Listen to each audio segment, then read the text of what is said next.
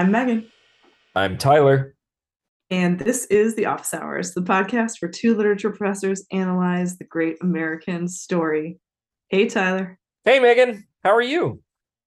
Doing pretty good. We're back for our second Annex episode on season 2. Yeah, we have not left the Annex. I picture us having gone to the vending machine, gotten some Cool Ranch Doritos. I think we'd have a good time back there. A pencil cup, perhaps. Yeah. I like the thought of us hanging out in there. I guess on that note, who do you feel? This is like a random jump right into an item, but if you're picturing yourself hanging out in the break room by the vending machines, who do you feel like you'd be friends with in the office now that you've seen 2 seasons and thought about them carefully? Like, who's your most likely snack time friend? I mean, I'm most intrigued by Creed. Oh my God. I really feel like Creed would be my my buddy, you know, and I love it that you're going for Creed. Yeah, let me tell you why. You know, just some high notes of the rewatch. Just thinking of the gift that he gave Jim for the Christmas, and I love the moment when Jim's like, "I think he forgot and grabbed something out of his closet, and he gave me this." And Creed, like, yeah, that's exactly what I did. So there are times when Creed seems like totally with it, and then other times he seems completely out of it. Yeah. Anyway, I don't know. I feel like I would, because let me, you know, it's less a question of who I jive with and who I wouldn't, because like, I think Pam, I have to say, I would find like her and Jim's flirty thing, like annoying.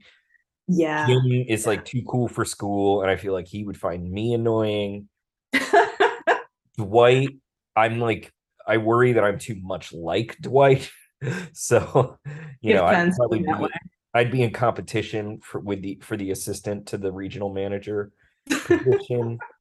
I hate Angela. Oh wait, I forgot about Oscar. But Oscar doesn't really want friends. So isn't that sometimes the best kind of friend though? Definitely, yeah. That's how I hooked you. If he chooses to be friends with you, he doesn't have a low bar. Yeah, that's true. What about you? Who would you be chatting with? I feel like actually Oscar is the one I most picture myself being friends with. I think you predicted last time that Oscar would be the one who got most of my Dundies. And he was not top, but he was close. But reviewing the season, a couple of the things that stood out that made me feel like Oscar and I could be good buddies. The thing with the thermostat, I don't know why. I just really like his messing with the thermostat. Yeah. Kind of battle for control over something very low stakes like that. I really enjoy. Also, his rage at Angela's poster. Yeah. I just really like the passion that Oscar sometimes brings and his intensity about that. And so I felt like I could have a really good rant with Oscar. Maybe like on the stairwell. Yeah, I feel like there's not enough people like complaining in the episode. I feel like my main, you know, my favorite thing in life is to complain. And so, yeah, I agree. But he seems ready for it potentially. He seems ready for it. And he seems good at it when he goes in. And Toby, I would not enjoy because like he doesn't have enough passion. Like he's the opposite of passion. He's just like, okay, whatever. Your feelings about Toby then seem to be becoming increasingly complicated. Okay. Are we like doing this? Are we just diving in and discussing the whole season? Are we here for this? I guess not. Do you have anything? What do we have that's like on-ramp material? Okay. Revisions and regrets. Okay. I don't have a revision or regret, but I have a off-pod experience I want to talk about. Can I bring that to the table? You can bring that in. Okay, so I was talking to my friend Corey, who is now a devoted listener of the podcast, and thank you, Corey. She said I'm thrilled and yet horrified as well, because she's listening to it all at once, right? Like one after another. And she said something that has haunted me. And she basically said, it's really interesting to listen to it like back to back to back, because there are things you guys forget that you talked about or that you repeat, like going back over, but you don't remember because it was like a year ago or 6 months ago. And I was like, oh, this is my great fear, not just for the podcast, but in my life, that like I'm repeating stories and people won't say to me like, yeah, you just told me this yesterday. Yes. Which I know I've done with Corey. Like Corey, like we drive in together sometimes and I'll tell her something that I know I told her, like at the end of the day, I'll tell her a story that I told her on the way into work. And like 30 seconds in, maybe from a shadow crosses her face. And I'm like, oh, I'm doing it again. Like I have the memory of a hummingbird. And so anyway, it haunted me a little bit, but it also made me think this is the challenge too of like this podcast for me, because if we were doing my show, like if we were doing like Star Trek The Next Generation, a show that I have watched. Which we will never do. God damn it. Come on. I love how definitive you are. But anyway, I if we did a show, I've watched that show like every year of my life, you know, since it came out, like I could, you know, repeat it to you backwards and forwards or whatever. I remember like details of it. Whereas this show, like it is not my favorite. And yes, I have watched it, but like, and we're analyzing it closely, but I just forget stuff. And anyway, so anyway, all of this is to say that I've been thinking a lot about my Swiss cheese memory and how it's related to this show, like, and how different it must be for you, because you are like the uber fan of the show. Although I also have a terrible memory, so I can really relate to the thing there that you're worried about.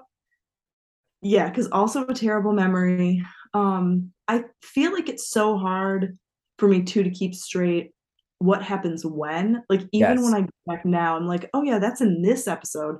Yep. Partly because some of the pieces are kind of random, like the cold opens and stuff like that don't necessarily have some really close connection with the episode itself. But I think for us, a solution is just to never listen back to the podcast. Oh, the back-to-back. Have you ever done that with a podcast that you've discovered? Oh, 100%. Yes. Yeah. Like burn right through it. Yeah. Well, hopefully we haven't lost Corey though. Oh no, I think quite the opposite. I think she's become a devoted, if I can say, fan. I think she's a fan of the pod. Okay. So even with our repetitions and our poor memories, she's with us. She's on board. Yeah. Okay. What am I worried about? It's not that bad. Yeah. This is a classic Tyler thing, to worry about a thing that is totally pointless and that you can't change. That's my favorite thing to worry about. A thing that I can't change, nor am I going to do anything about. I really love to worry about that. Yeah. So, the only other bit of business is, okay, it's been like 2 or 3 episodes now that we have this email address, and we've gotten exactly one email from your sister. Am I disappointed in our listeners? I am. Not a lot of traffic. Yeah. So just a friendly reminder to listeners, if you want to email us a query or a question, if you want to, you know, I don't know, create a new segment, whatever, you know, pitch us. It's thebestofficehoursPodcast@gmail.com. And you can also send us comments or direct messages on Twitter at office_HRS_pod, or on Instagram at office_hours_podcast. And yeah, we'll read them on the pod as long as they're not, you know, like super mean. And even then we might, depending. So we're in the annex. What are we going to talk about? Where do you want to start? Okay. So one of the places I thought about starting, and let me say my thoughts for this episode are just kind of a list of random items that we may or may not discuss. But one of them was comparing the end of season 1 to the end of season 2. Ooh. Because I just happened to hit this in my notes, the quote that was from the very end of the first season. And it made me think about how it kind of goes up against the one that's at the end. And these are both Michael's final interviews. that he's saying that I think is going over. I think it's, what do you call that? Like when it's sort of background speech, but there's a different visuals in front of it. There's got to be some name for that. Oh, like a voiceover or a... Voiceover. That's what I was looking for. Yeah. So I think in both these cases, it's a voiceover. So season one, this might have been an interview. Gosh. Okay. Here's our memory problem. Yep. Priest Weasel, right? Let us know. Okay. So here's our question. Or here's Michael. Do I have a special someone? Well, yeah, of course. A bunch of them. My employees. If I had to choose between a one-night stand with some stupid cow I pick up at a bar and these people, I'd pick them every time. Because with them, it's an everyday stand, and I still know their names in the morning. Mm-hmm. So we have, with the closing of season one, episode 6, Hot Girl, Jim is driving Katie home. Michael has gotten rejected because he wanted to drive Katie home. And Michael is then talking about basically his love partner being the people in the office. But then, end of season 2, here's our Michael voiceover. Love triangle, drama. All worked out in the end, though. The hero got the girl. Who saw that coming? I did. And Jan was really happy for me. So actually, the hero got 2 girls. He got the girl that he works with, and he got the girl that he buys real estate from. So I got my New York girl and my local flavor. Life is good. So I just thought it was really interesting to see the shift from Michael being alone to then juggling these 2 women and, you know, being the hero, getting 2 girls. Yeah. Yeah. That's really interesting also because, well, I you know, okay. So what we did was basically binge watch the season, and I expected to watch it all in like 2 days, and I ended up not being able to do that. But even still, like, you know, trying to trace themes across it. And something that really stood out to me this time through was like, wow, Jan is really central to this whole season and has kind of an interesting plot, I think. And so it's sort of interesting to think, well, one reason for that is that she is kind of meant to play off of Michael's, you know, he's not great at relationships. He sort of stumbles into being charming with her twice. I want to talk about those. Stumbles into charm. But he also, like, is, you know, we see all the ways in which why he's so lonely and single.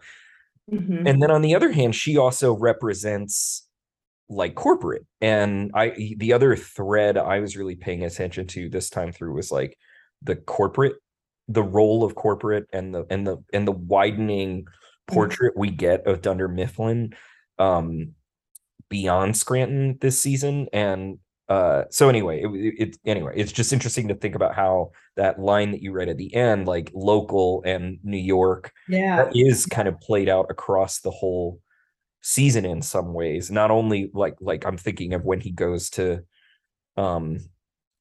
what is it performance? No, what's the one where he goes to New York? Valentine's Day. Yeah, Valentine's Day, which I think is like a crucial episode for playing out that tension a little bit. Yeah, interesting. Well, so I mean, but of course, also there's a bunch of irony in that final monologue because it's really juxtaposed to Pam and Jim. Yes, and in both cases too, you're right. So there we've got, him kind of narrating himself as the central love story, when in many ways it is Pam and Jim.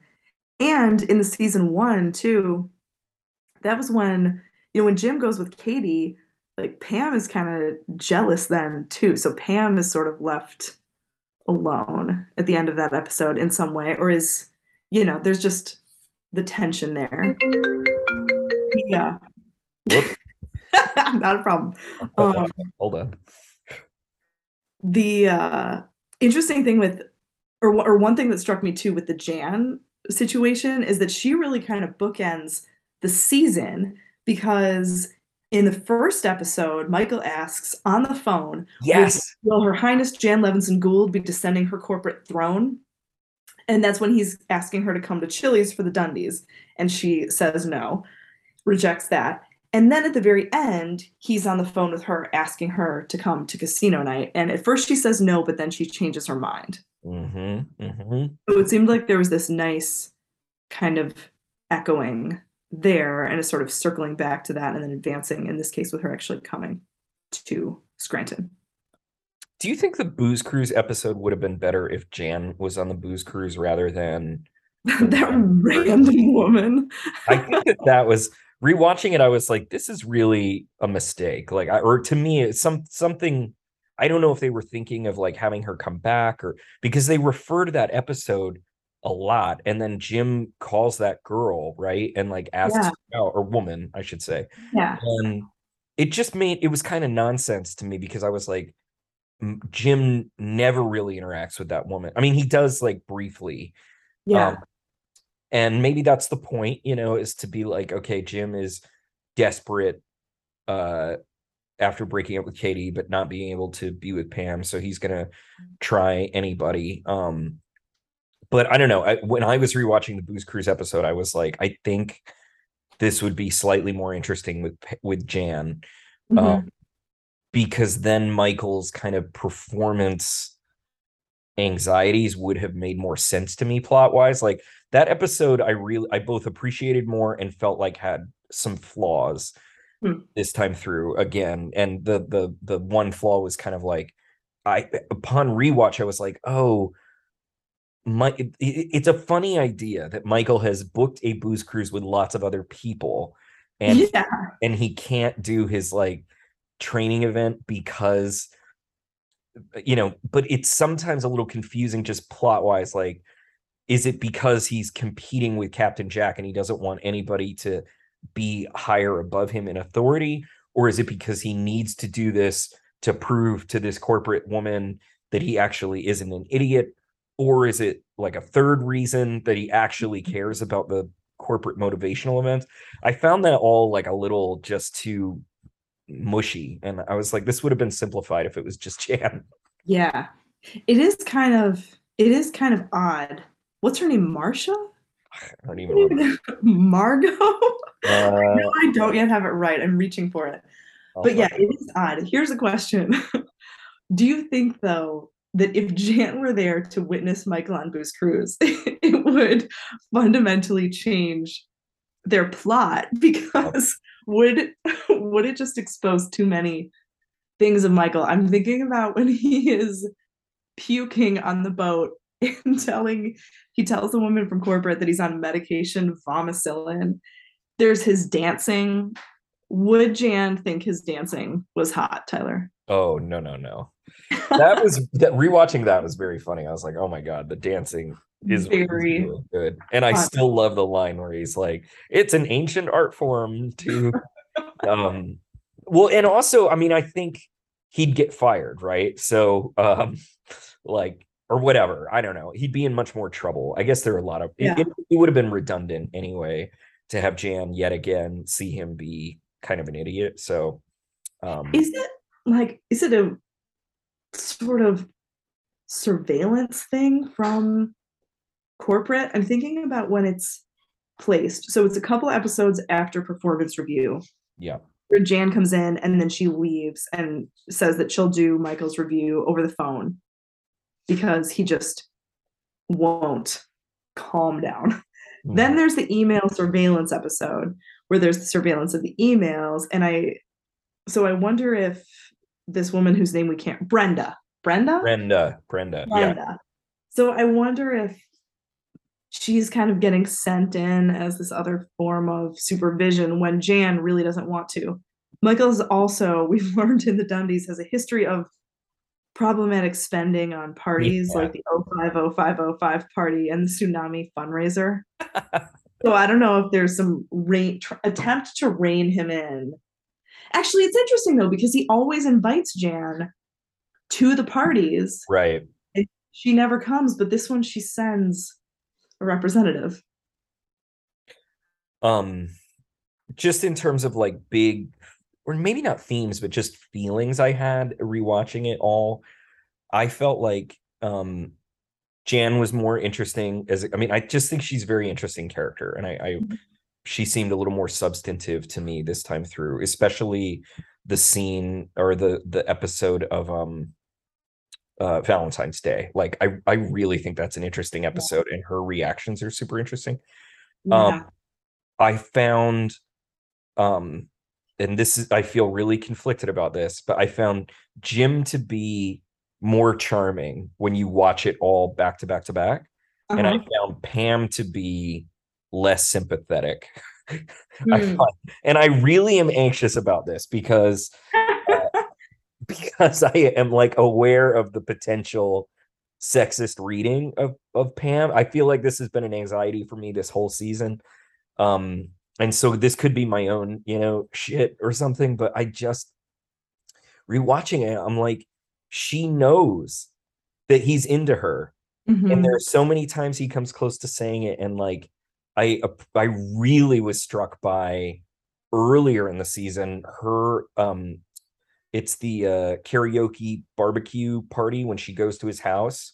Yeah. And the juxtaposition of her speculations about Dwight and Angela contrasting with her and Jim. And it's Phyllis is like, oh, because she says, what do you know about any secret office romances? And Phyllis is like, oh, you and Jim.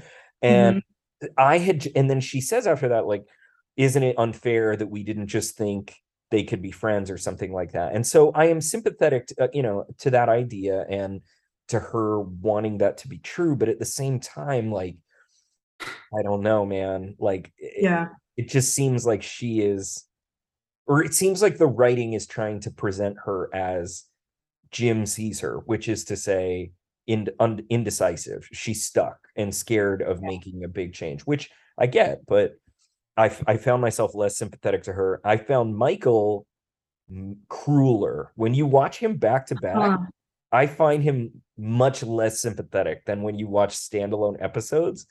And Christmas, he is so cruel. And hard to handle in Christmas party. I was cast back to the cringiness of this show. Yeah. There and in Dwight's speech and a few of them, I was like, oof. Yeah. Damn. I'm trying to think of any other character reactions I had. Well, the other one I got to ask you about is Toby, for character reactions and how your feelings are evolving. I don't know. I'm like curious why I like Toby. And I wonder if it's like season 3 or season 4 Toby. But I mean, I think I liked him because Michael is so mean to him. And he's so benign. Like he's so... This time through, I was really noticing how like bitchy Toby can be and like how... So I was really like interested in the scene when Michael grills his foot and then Toby is at the bathroom door and Michael's asking for help and he's like, can't you just do it yourself? And then he's like, no, ask like Ryan. And he's like, Ryan's dead or whatever. What about Ryan? I was curious your take on Ryan this time. Ryan and oh my God, my name's blanking on. One of the other characters. What's Mindy Kaling's character? What's her name? Kelly. Kelly. Jesus. Oh my God. Speaking of Swiss cheese. Yeah, Ryan and Kelly. What are your thoughts? Ryan.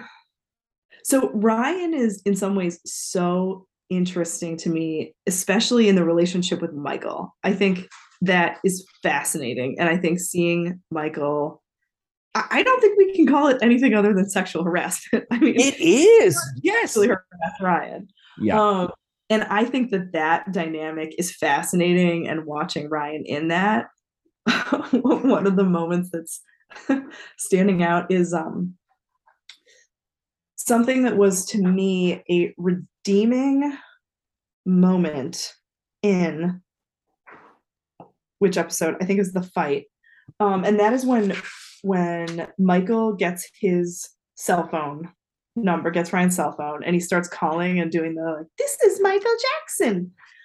And the time when he calls and Ryan is outside eating lunch at his car, yep. and he pulls out his phone and, like, you know, rolls his eyes and then just puts it away. And then Michael says, we're playing phone tag.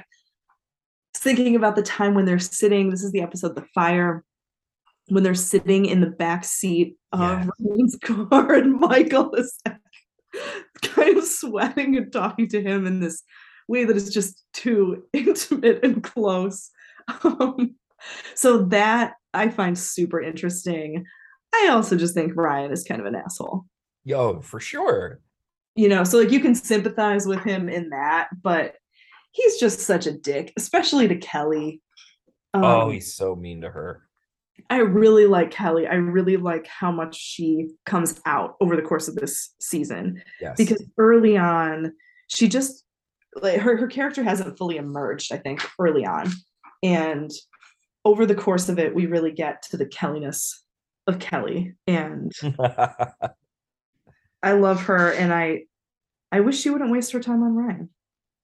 Is the episode when, it's the carpet where Jim switches desks with, or Michael takes Jim's desk and Jim goes to work in the back with Kelly, right? Yes. Yeah, that was so. Well, first, this just points out to me, like, episodes I didn't love, mm-hmm. I really enjoyed on rewatch. Like, I think it's partly what you were talking about, where it's like they're little chunks, like they're so braided together. Yes. You forget, you know, and when we're focused on an episode to talk about sort of the plot or the whatever, it's like a unit, like it's its own unit. But when you're binging them, you're kind of, you know, there are threads that you follow or something. It's an interesting experience because I really appreciated the carpet more and laughed a lot more and was less concerned, because my big criticism was kind of like, I don't think it works as a standalone story, and I don't think some of the stuff that's set up doesn't really pay off, and I felt like some of Michael's characterization was off. But this time I didn't feel any of that, and I actually was like laughing a lot, and I found it somewhat poignant that he invites the guy who used to have his office back. Truck. Yeah, but anyway, Kelly really shined in that episode for some reason to me. Like, yeah. Is that the one where she's listing all the things she likes, like Pink the singer, Pink the color, anything that's awesome? And her in the what's the episode when they are kind of girls and boys, right? Yes. Is that it? Is that what it's called? Boys and Girls is right after the carpet. And Kelly, I don't remember us talking about this a ton, but Kelly is like, she's fucking with Jan. Like, she's like, what is third base or second base? So Michael said he got to second base with you. And they're all kind of looking at each other. And I was like, oh my God, like, she's doing a kind of Jim thing that Jim does with Dwight. Yeah. It's interesting because she comes across sometimes as ditzy and stupid. Mm-hmm. But in that case, she's using that, knowing full well, right, what she's doing and what she's going for. Mm-hmm. It's like she's kind of leaning into that image of herself in order to mess with Jan. Totally. Were there like, I'm curious if because we have some background people that aren't like really main characters or fleshed out yet. Yeah. We've got Angela, we've got Creed, we've got Oscar, Kevin. Oh my God, what's her name? The one that we're meant to understand Meredith. Is alcoholic. Mount Meredith. Huh. Am I forgetting anybody? Any of those folks? And Devin for one episode. Devin's the worst. There was one episode where there is this random woman who I think was in some of season one. She never has a name. You see her one day walking out of the office. I'm like, who is that? Yeah, and yeah. It was like she was in inappropriately far. Like when it was clearly established who was in the office. But seeing Devin again, so glad that he's gone. I said I would fire him at the time, still would fire him. Devin was the worst.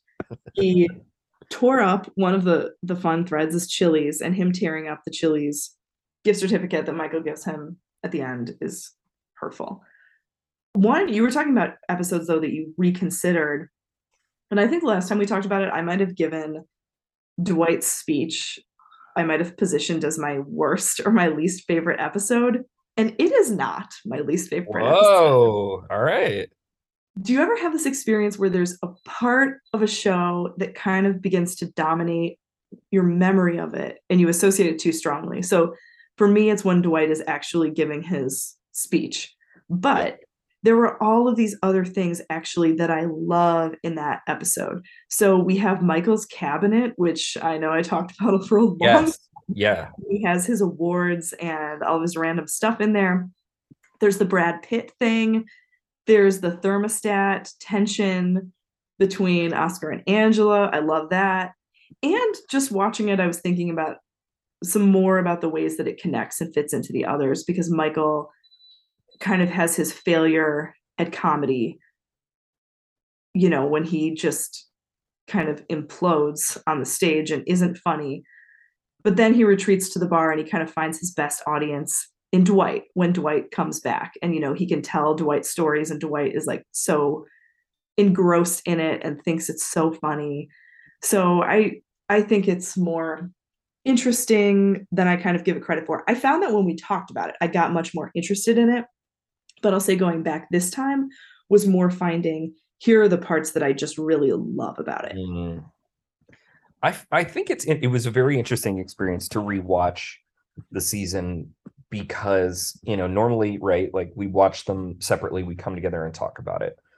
But now it's like going back and rewatching it and you're in my head, or like it's almost like you're sitting next to me and I'm looking at the things that captured your interest or imagination. And so I'm partly relating to them from the things that you like, but also like just it feels like relating to you through those things. If that makes it's this double experience. And so such a function of TV and of like culture and of a show like this in particular is yet relating to people and like connecting over those things that you both like or that you come to like. So there, I'm trying to think of, well, like the Dundies episode, you know, I think of as a touchstone for you. And so rewatching it, I was noticing all these little details that you had pointed out that I had just forgotten or whatever, and appreciating them all over again. Trying to think of another example. Oh, well, the injury. I think you might have said that was like one of your all-time favorite episodes, possibly. And like, man, rewatching it was delightful. It's delightful. I'm trying to think of others that. Like when I was rewatching Dwight's speech, I definitely was like zeroing in on the cabinet, or I've been paying more attention to what's in the background of Michael's desk. I was thinking for season 3, I want to do a better job of taking some visual notes, because I feel like I get lazy and I stop writing those down. And then when we sit down to talk about it, I forget like the visual stuff and just focus on the narrative or the dialogue because I have the script. So it felt like I was paying attention to like visual things that you would notice as a way to sort of anticipate what you were going to think through, which anyway, that was, I was kind of thinking like, oh, that is what kind of teaching and criticism is, right? Like I often felt as a student that like, I wish the teacher would lecture about the text and then I'd go read it rather than reading it. And then, you know what I mean? Like, cause when you're reading it and you don't know anything, you're kind of like, I don't know, what am I looking for? But what was the other? There was something else I was going to say, and I just my mind completely blanked. So save me while I try to remember what I was going to say. Well, so I'll go in with one of the things that I think you've drawn my attention to, and that is going to counter your feeling that Michael was worse on watching together. And those are your questions, I think, about the sort of heteronormative love narrative. Michael is so interesting in this way, in his failure to fulfill that narrative and his failure like by his own evaluation. So he's not married, he has no kids, and he's sad about it. It's not a Todd Packer situation where he's out playing the field and proud and all of that. So he's sad about it. There's the moment in Take Your Daughter to Work Day when Sasha just seems to capture the heart of the kind of vulnerability of Michael when she says, you didn't get to be what you wanted to be. Oh, when he said as a kid, right, that he wanted, I think, to have a wife and to have lots of kids who would love him, and he doesn't have that. There's the Michael and Jan. I was thinking too about the kind of way you've helped me to notice the sort of parallels in these plot lines with Michael and Jan and with Jim and Pam. And so Michael, like the women he's interested in, he has two. So they're also a little older. Both are divorced. One has kids, one doesn't. So he's out of the zone of like the kind of conventional cultural script, right, of the love story. Like he's too old for it. You know, so Pam and Jim are the ones that we kind of see as the love story. But so it's like Michael is not kind of positioned in the conventional way within that story, but it is also very much about Michael's desire for love. So yeah. What do you want to say about that? A couple of things. First, well, I remember the one thing I forgot, so let me just quickly toss it in. Yeah. But unfortunately, I can't remember all the details of it, but there was a moment where Pam is like talking to the camera guys, and the camera guys, at one point, they're like filming Dwight, and then they run over to Pam's counter to like... Oh, yeah, and she says, thank you. Yeah, and I can't remember what that was about. Do you remember what it was about? They drew her attention to the candy bars. So Angela had bought 2 candy bars, Baby Ruth's, I think. Yeah. And so they like draw her attention that Dwight is eating one of them.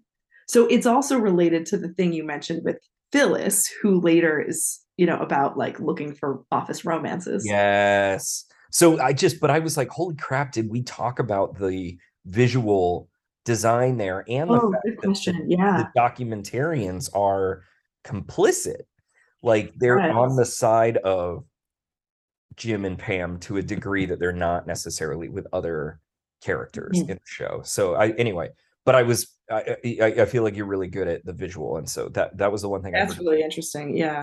Back to your overarching point first. I totally have become convinced by your reading of Michael's queerness. And there were so many moments of it throughout the show that it was just sort of like, oh my God, like how have we not, I mean, I know we've talked about it, but like. Yeah. Just ask Corey. We've talked about it a lot. Yeah, I know. But I feel like I keep forgetting, like, not only is he sexually harassing Ryan, but like he seems completely unaware of his infatuation with Ryan. And it is not, the show makes very clear over the course of the season that he wants to be friends with Jim, but he does not want to fuck Jim.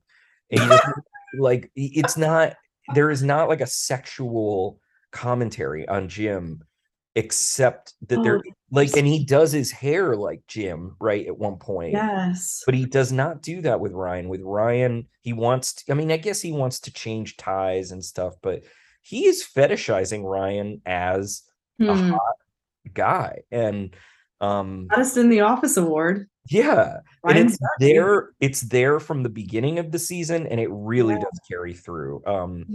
And I just noticed it a lot more. And so I'm really persuaded by that. And then I'm also persuaded too that he's queered in the sense of he's kind of, while he may hold on to the ideals of a kind of heteronormative lifestyle or something, he is so askew of it, and he keeps being read as gay by others, like when he's buying the condo and they're like, hey, this is a gay friendly thing and all this. And so I was just really interested in those plot line, or those dimensions or dynamics. It seemed really intentional. It seemed progressive in an interesting way. Yeah. And then, but to your more specific point about these two women, I feel like we may have talked about it before, but it's just really striking that they are both basically his age, but also arguably more, they are both women who have authority over him or power over him. Like I suppose your realtor is not like an authority figure, but like she's a successful woman, a businesswoman, and like he is in a position of passivity when she's like, if you cancel, you're going to lose all this money. And like, I don't know, like his attraction to her is just interesting. Like, yeah. And then obviously with Jan, you know, she's literally his superior. And while that can be a fetishy thing, that doesn't seem like Michael's. It's not like he's fetishizing her power over him. Yeah. It's more like he genuinely, I don't know, something like, so it's, I kept thinking about why is Jan even remotely attracted to him? And in the scenes when he seems to like articulate genuine respect for her as a woman in power. So despite what he says in the girls and boys or boys and girls episode, there are these other moments that kind of complicate his I don't know. So anyway, all of that is to say your love and devotion for Michael Scott is, I was like, okay, he is cruel, but he is interesting. He's cruel, but he's complicated. Yeah, yeah, yeah. So, a couple things. That is really interesting. The point about his, like what is his kind of respect for Jan's power, and yet in what ways is he disrespectful, and what ways is he respectful? I think when we see him in the group of other managers at on Valentine's Day when they're down at corporate, I think we see some of the really direct and serious pushback that Jan gets from other men, particularly from Craig. Yeah, so that gives some context.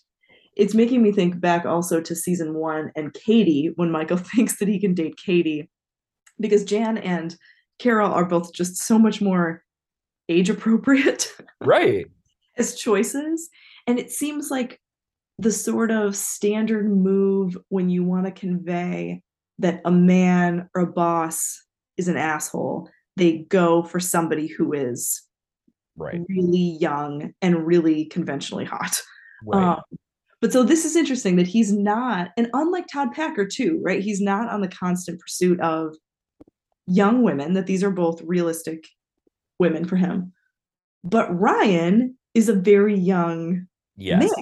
Right. And so actually when they have the sexual harassment, in the sexual harassment episode, it's about the CFO banging a secretary or something like that. But the sexual harassment problem that's probably biggest in the office is for Ryan. Yeah.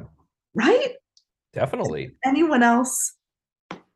I don't want to like overlook anyone else's experience, but it feels like it is most intensely there for Ryan.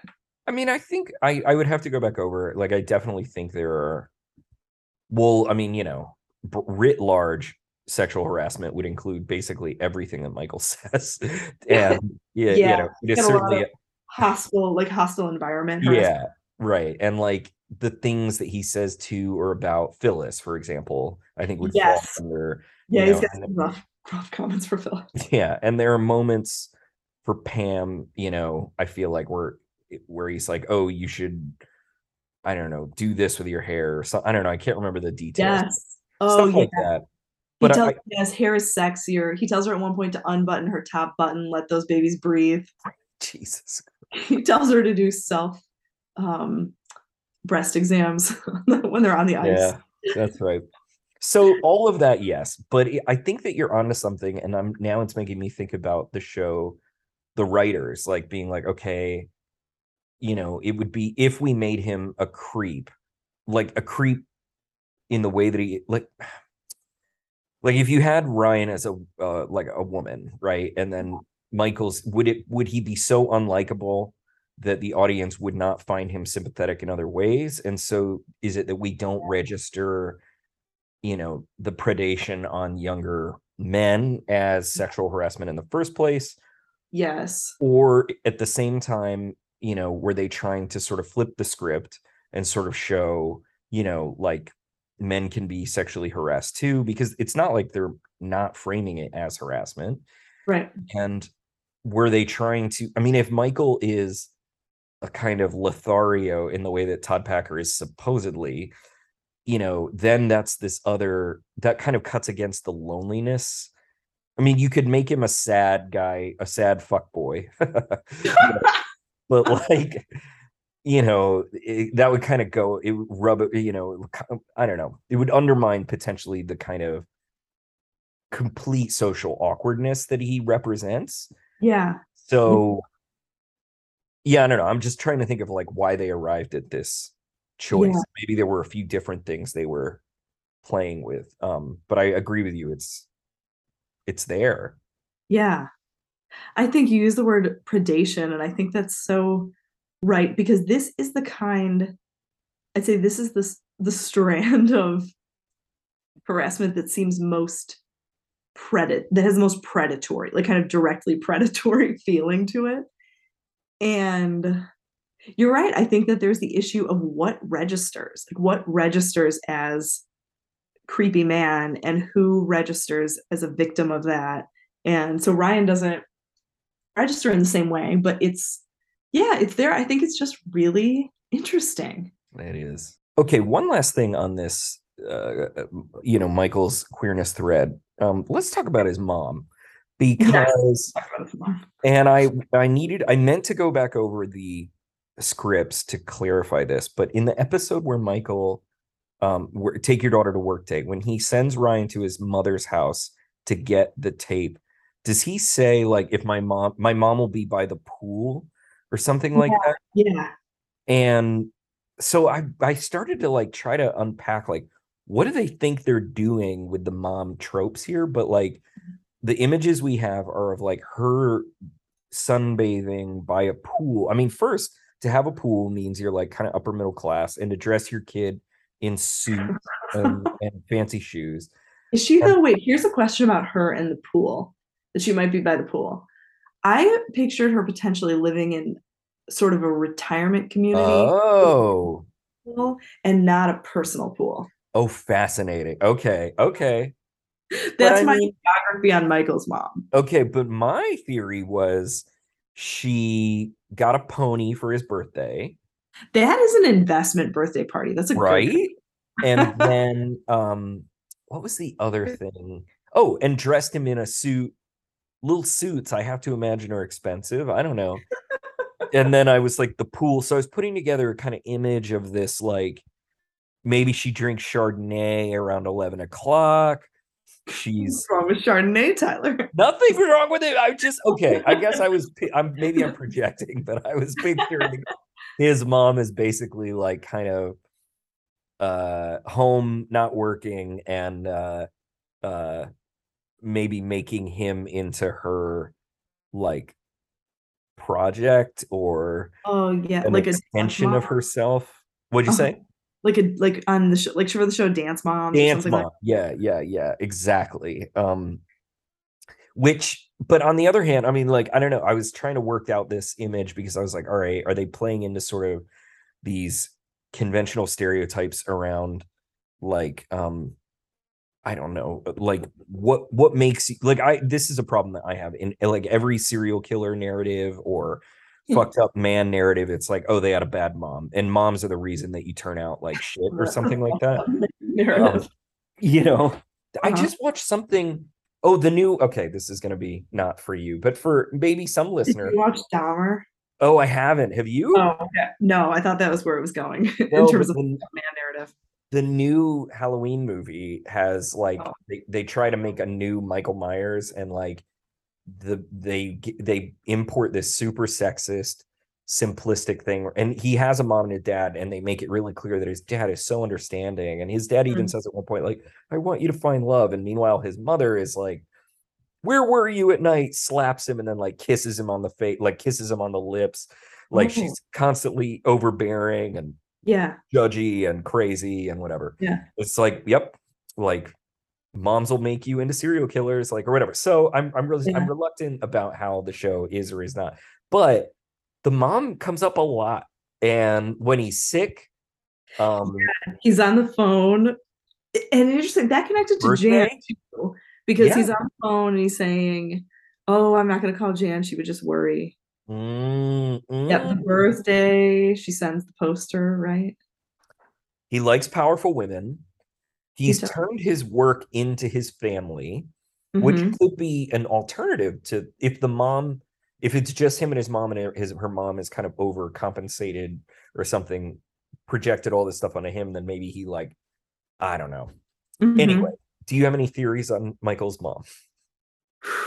Good question. Mom. I feel like I want to have more of a theory on Michael's mom than I have. My picture of Michael's mom was definitely that at this point she's living in a retirement community. She has some nice retiree friends and they kind of sit around the pool and chat and they play bingo and they do things like that. What an interesting, different vision we had. Very interesting. Let's not explore that at all. With her, she is this point of reference, but she is never a presence. Mm-hmm. So Pam's mom appears. Well, the boy is a presence. When Michael talks on the phone to Jan, we hear Jan's voice. Even when he calls to try to organize the ride into the industrial coal chute, we have the voice on the other end. But When he talks to his mom, we never get the mom's voice. We don't get the mom's presence. So it's interesting that she's only constructed through the things, through Michael's responses, through the way that she dressed Michael, through Michael's stories about her, all of that stuff. So it's an interesting way where you sort of piece together a character based only on that. Yeah, on the one hand, this is potentially a sitcom trope, or it could become one. I'm thinking, for example, did you ever watch Frasier? Yeah. Okay, so I think it was Niles' wife. Never saw ever, as far as I recall, but she's constantly talked about. Yeah. Or I'm thinking of, I don't know, Home Improvement. I remember you never see the guy's face, but that's not the same. Yeah, the neighbor. But anyway, it'd be interesting to think about that. But on the other hand, also, it's sort of true. I was thinking about this recently where it's I feel like I talk about my, family more than some. And I'm first, is that weird? I'm always wondering if I'm normal or weird, but it was people at work, have a narrative about my family, my mother in particular, but they're never going to meet her and they never have met her. How strange, you know what I mean? I don't know, so to some extent, I wonder if that's often true. I don't walk around looking at people and thinking, oh, they are this way because of their parents, but we could. And Michael, he never mentions his father. And I mean, it's tempting to be okay, if his father's absent, this explains his relationship to masculinity, where he idealizes the Todd Packers, but is actually closer to, something else, something. Yeah. Like that. I don't know. When is it that he mentions his mom getting remarried? Oh, I don't remember. Has it happened yet? It could be in the later season. So we may have to come back to Michael's mom. Did you have final thoughts on Pam's mom? So Pam's mom, I feel like you had a lot of thoughts about Pam's mom in the final episode of the season, that she's on the phone and Pam is talking to her after Jim has confessed his love and before he kisses her, right? That's the sequence. Right. So we meet Pam's mom first in episode 2, sexual harassment. And that's the one where she's coming to the office to visit and she doesn't have a cell phone, so when she shows up, it's going to be a surprise. And Pam loves her mom, and she talks about that. Pam and Jim sit in the break room and kind of talk about her mom. And I don't know. I guess I actually had nothing to say about that. But it was interesting to see her show up in both of those places. Yeah. So we have her early so that we know who this person is, who Pam is calling at the end. I still think it's super fascinating that she calls her mom. And the thing that you pointed out, when her mom comes and she's like, which one's Jim? Like, yes, exactly. Right. So she already knows. So I don't know. I actually really have nothing. I threw that out there, but I have nothing to say about it. I mean, it goes, those are the moments though where I'm like, come on, Pam, you know what's going on. You know he's into you and you're into him. Like, yes. Whatever. I don't know why I blame her for that. If your mom knows. Yeah. It's there. It's real. One of the things I was trying to think about a little bit is the sort of progression with Jim and Pam. Mm. And I thought about it almost in terms of awkwardness cycles, where there's a building of attraction and romantic tension, but then these moments when things get super awkward. So bear with me while I lay out some of the key moments with Jim and Pam in sequence. So in episode 1, the Dundies, that's when Pam gets drunk at Chili's and she kisses Jim. In episode 3, that's Office Olympics, and there are those interviews where she's really admiring his work, like how creative he is and how much he's able to do when he kind of puts his mind to something, like the Olympics and not working there. Then in number 4, she's having a great time with Jim for a while, but she gets jealous of Katie. Mm-hmm. In episode 5, Halloween, she encourages him to apply for the other job and he gets sad. And then in the fight, I feel like we hit one of those sort of tension peaks. And that's the place where at the fight, they're flirting, but Jim picks her up and it pulls up her shirt and it gets just really awkward. And he later, I was noticing watching this time. Yes. We talked about this when he's like starts to write her an email saying, sorry if that was weird. But then the camera catches him doing it. So he deletes it. Yes. He kind of smooths it over because he gives her chips at the end. So it kind of diffuses. There's the client. And then it seems like they're kind of building back up because they're being all close. They eat on the roof. Pam lights a candle. It's like a date until he names it. Yeah. And he says it was kind of like a date. And so then she gets kind of mean about it, yeah. Like short with him and like, swaying isn't dancing.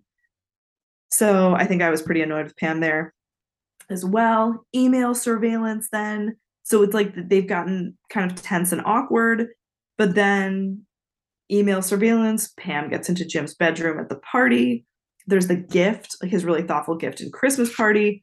Booze cruise, Pam re-ups. And he almost reveals things and then he steals the card back at the Christmas party. Yes, sorry. Exactly. So true. Crucial point. Yeah, we got the almost revelation. There's the secret then, when the secret comes out after he is disclosed. Because on Booze Cruise, he discloses to Michael that he has had a crush on her. The carpet, you mentioned, that's the one I think where it removes Jim from Pam because Michael's at his desk. Yeah. He goes back and there's that long series of voicemails. 19, Michael's birthday, they're bonding at Rite Aid as they're getting gifts. Sorry, this is such a long list, but I just wanted to kind of string them together. In episode 20, drug testing, that's when she does the jinx. And so he can't talk to her the entire time until the end when they share Coke and he fills her in on all this stuff. They fight then in conflict resolution at the end during the group photo. And then the end episode 22, it's a confession. He confesses his love and there's the kiss. So there was just an interesting to me kind of back and forth between the flirtation and then the awkwardness and going around the thing that you've talked about, which is the silence about what they actually want. Mm. And it seems like in these moments when it gets close to being punctured, then the defenses have to go up. Like specifically Pam's defenses have to go up. But Jim's too, right? He steals that card back, even though there was not a great reason in my mind actually to pull back at that point other than I don't know if he was feeling rejected that she didn't want the teapot or I don't know. It gave him the additional time to think and then you pull back. I just love that metaphor of like stringing things together, and I want to like steal that and like have my students do it as an assignment or something. Mm-hmm. Like it's such a beautiful, I love listening to it, you know, or it's like it takes you, it's like tracking a pattern, but like there's a creativity to it, right? Where you're like reorienting or rethreading events to see new dimensions in them. So anyway, I just love listening to that. But my version of this is I was rewatching, I did not document it as carefully, but just, you know, was thinking about our representation of Roy over the course of the season. And I actually feel like, because I've made the argument in the past that the show kind of like simplistically villainizes Roy, and I want to amend that and say I actually feel like what the show does is like give Roy opportunities and then demonstrate how constantly he like how actively he makes a choice that is the worst choice, like like so it's not that he's just like intrinsically bad or something, but like he, so from the very, you know, he goes to Chili's, right? Like he goes to the thing, but then leaves early, you know, and sort of like doesn't listen to what Pam wants there, or like, you know, she gets an iPod, or she gets, you know, an iPod or something, and he's like, oh, this is awesome, but because now I don't have to get you something, and like, I don't know, I'll get you a sweater or whatever, like, you know, because she says like, oh, well, what are you gonna get me instead? Like, it's not instantly like bad that he doesn't have to buy the iPod. It's that he doesn't have any thoughtful thing to supplement it, right? Like, I'm trying to think of the other one that comes to mind. Oh, what really stood out to me was him and Jim. He like goes to Jim and he's like, hey, look, I heard about this crush, but look, it's not a big deal. And you have this moment where you're like, hey, maybe Roy's like an enlightened dude. I mean, I'm not saying that I fell for it, but just, that's not the worst reaction in the world, even if he's sort of preemptively saying, but you're not still into her, right? But then what's awful about him is not that. It's that he's like, ugh, at least I don't have to listen to her, blah, blah, blah. Yeah. Like, I was just like, wow, like he really, what sucks about him is how consistently he sucks, and how, how he really does not care about Pam. Yeah. As Pam. And like every time Jim is forced to say what he likes about Pam, it's specific. He likes her sense of humor, he likes talking to her, he likes exactly who she is, and Roy doesn't. And anyway, it was really interesting to sort of track Roy. Yeah, that is. And he also has a circle where the beginning at Chili's, he leaves early and Pam wants to stay. And at casino night, he leaves again and Pam wants to stay. And it keeps opening up these. And actually, all the moments when things kind of peak with Jim are when Roy leaves early, because at the time when they're reading Threat Level Midnight, you know, that's the day that they stay late. And Roy comes in and is like, seriously, you're staying late for this? And Pam stays. Yes. And it nicely like complicates this with Booze Cruise, because in Booze Cruise, you get the feeling that again, Jim might like say what he really feels, right? Like, because he's like, Roy has abandoned her to go drink with Captain Jack or whatever he's doing, right? Yeah. And so that leaves her and Jim alone on the whatever, what do you call it? Yeah. The port. I don't know. The bow, maybe. The bow, the starboard. They're outside, and they're outside on the deck. I don't know. They're outside. Yeah, they're on the deck. But they're alone because I don't know where Katie is at that point, but Jim almost reveals it doesn't, and then Roy has one of those momentary things where he's like, you know what, it has been too long, and maybe I do want to change. And like Pam seems genuinely happy, which makes Jim miserable. Anyway, so I just love your point here. And the Booze Cruise episode is really in the exact middle of the season, basically. Oh. So it's well positioned for a moment like, oh, maybe Roy number 11. Just quickly, because I know we're going to wrap up soonish, but I just wanted to point out a couple that stood out to me going back through. I think the fire is maybe my least favorite episode, but there were like funny moments in it, like Ryan becoming fire guy and the Billy Joel song, and you know, the scene in the car, but for whatever reason that episode just feels kind of one note to me or something, and I think it's because I don't like Jim in it at all. Like I don't like his snootiness about Kate movies or Pam's, and I mean, in addition to the ones that we've like already kind of talked about and stuff, I thought email surveillance, holy shit, the improv scene is just so goddamn funny still, and like so funny. All of them going to, you know, a different bar without Michael. Amazing. The Secret, I really liked a lot more this time. Like I said, the carpet made me laugh more, but there was, I'm blanking and it'll come back to me, but what was it? Not the fight. Oh, this is horrible oh yes, Office Olympics. Okay, I already praised Office Olympics last time, and I said, you know, it was great or whatever. But this time through, I appreciated it even more. And what I had not fully realized until my rewatch was that they do the closing ceremonies, and the joke is that Michael thinks it is. Maybe I've already said this before. Oh my God, Corey, let me know. But Michael thinks that it's about him. Uh-huh. But everybody in the office is kind of smiling because they know that it's not about him. It's about their games. And it really hit home for me that it's not a sweet, sentimental thing, but it is because Michael takes it as sweet and sentimental. It just really it was a different element of the cringy for me, but I really appreciated the layers of emotionality because he's feeling it should be this exciting moment, but it isn't. And then they're all disappointed they can't continue with their games, and so they find a subtle way to undermine Michael. Like, anyway, I think that episode is like really well written. I really do. Oh, that's interesting.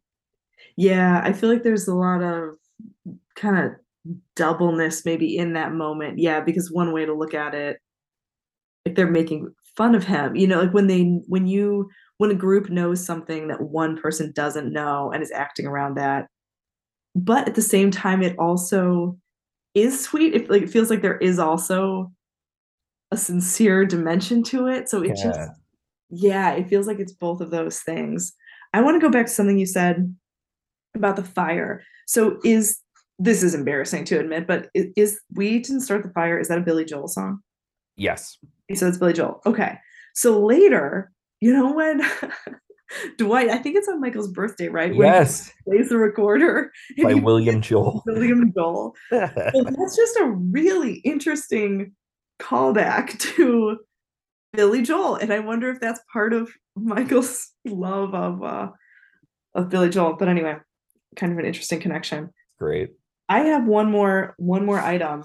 And I wanted to revisit a discussion and a disagreement we had about episode 22. Casino night, and that is the coat rack. So this is when Jim says that he can move things with his mind, and I argued that it was spontaneous, that Pam did not know about this and plan ahead, and she spontaneously came up with the thing to move the coat rack. You thought it was planned. I'm coming in hard again at you, Tyler. I think I'm definitely right on this. And let me tell you why. Are you kidding me? I really thought you were going to be like, you know what? I saw the error of my way. No. I watched back. I'm so right about this. This is the end of our friendship. It's on record. Well, good thing it's the end of season 2, I guess. Here's the deal. Dwight picked the object. Dwight picked the thing.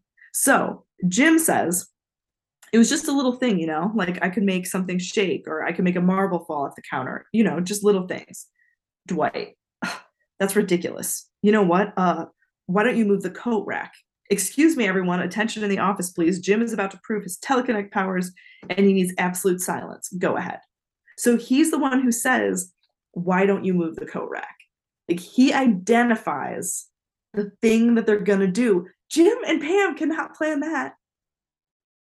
All right, I'm going to rewatch this. I'm going to literally, when we end this Zoom, I'm going to rewatch it, and in our revisions and regrets, I'll have something. I will either regret that I disagreed with you, or I will revise my analysis to account for this problem. One way or the other. For once, I love it that you are digging in on this. Okay, so you might be coming back with a counter argument. Yeah. Well, so there's my thing. Yeah. It is not planned. Dwight picks the thing. That's a convincing point. That's a very convincing point, right? But go back. I want you to come up with an argument why it's otherwise. I'm gonna try, because and this can be a strand of our episodes, an episode to episode, go back and forth with arguments about this. Yeah, perfect. Yeah. Anything else you want to hit before we preview the next season? That's it. All right. Going into season 3. Well, I will say, okay, so here's I'm just gonna say my two concerns as we go into season 3. Okay. Because I'll confess, I started watching season 3. And so something I'm just going to put on the table as something that was on my mind is, what happens to this show when it becomes so popular? Like, I'm curious about the show, like, incorporating its memes or its tropes into the show, like kind of being aware of itself. I'm just kind of curious what. I'm excited to talk about that, because, and also I mean we're not going to do any historical research or whatever, but my guess would be that, like, it really isn't until season 3 that that's happening. Like, they must have, season 2 seems very much like season 1, and season 1 was very short, so in many ways it feels like they must just kind of put this out. So if it becomes a sensation over the course of season 2, because season 3 felt, just from I watched like 5-10 minutes of the first episode, and I was like, this feels aware of itself in a different way. Mm-hmm. So I'm really curious to talk about that, or to sort of pay attention to it. The other thing on my mind is the style of comedy. Like, which directions will the comedy go in? Like, I'm just kind of eager to pay attention to that. I mean, I'm curious about all our narrative stuff too, you know, Jim and Pam, blah, blah, Michael, but those are the two things. Cause I just like started to watch the first episode, and then I was like, okay, we're not going to record on it. But yeah, I was like, the style of comedy feels a little different, and the sense of awareness feels different. And I'm actually, one thing that I'm really going to be eager to know is, like, what your favorite season is when we get to the end of this all, because anyway, so any previews or things you want to put on the table as we look ahead to season 3? No, I have no insightful things to say going forward, but I love the directions that you're giving us. Okay. Well, we'll think about it. Looking forward to it. But people should email us with questions, queries, suggestions, comments, etc. At thebestofficehourspodcast@gmail.com. And in the meantime, we will see you not in the annex, but back in the office for... season 3, episode 1 next time. Thanks for listening. Thanks. Bye.